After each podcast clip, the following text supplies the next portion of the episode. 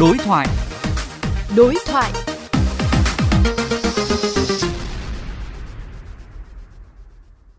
Thưa quý thính giả, Bắc Ninh và Bắc Giang đang là hai địa phương dẫn đầu cả nước về số ca mắc mới COVID-19 trong đợt dịch thứ tư. Bộ Y tế đã thiết lập bộ phận thường trực đặc biệt tại Bắc Giang để hỗ trợ hai địa phương này vừa dập dịch, vừa đảm bảo an toàn công tác bầu cử đại biểu Quốc hội sắp diễn ra. Bộ trưởng Bộ Y tế Nguyễn Thanh Long chia sẻ. Thưa Bộ trưởng, à, thách thức lớn nhất với Bắc Ninh và Bắc Giang vào lúc này là gì ạ?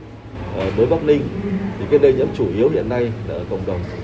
đặc biệt là khu vực ở Thuận Thành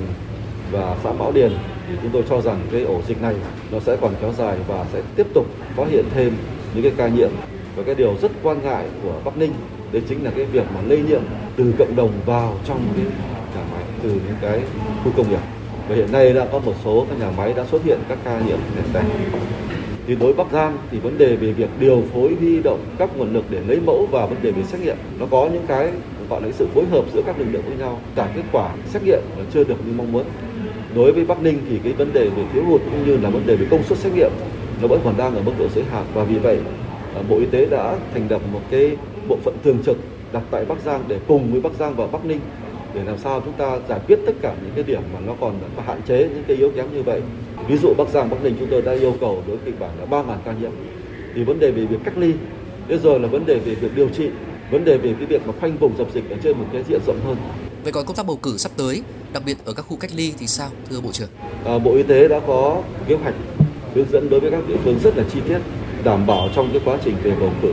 và đảm bảo cái việc bầu trừ cử trong khu cách ly và bầu cử trong cái khu vực bệnh viện. Tôi ví dụ như là vấn đề về cái việc làm sao cái thời gian không được quá tập trung đông người trong một cái thời điểm ở một cái tổ bầu cử.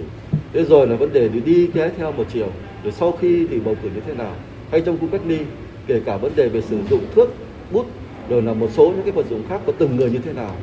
Và cái người mà dương tính thì đã phải sử dụng tất cả cái bộ đồ riêng của mình và sau khi sử dụng bộ đồ riêng đó đều phải hủy bỏ và tất cả những cái việc khử khuẩn thùng phiếu và tất cả những thứ chúng tôi đã có hướng dẫn và bộ y tế đã tiến hành tập huấn cho toàn bộ tất cả hệ thống và trên quan điểm chung để chúng ta đảm bảo cái an toàn trong cái bầu cử và cái việc bầu cử này chúng tôi cũng xin khẳng định là chúng ta sẽ diễn ra theo đúng các kế hoạch của đồng bầu cử quốc gia và ngành y tế, cũng đã hết sức nỗ lực cùng với tất cả các cấp các ngành để thực hiện cái việc bầu cử một cách rất là an toàn và thành công. Xin cảm ơn bộ trưởng.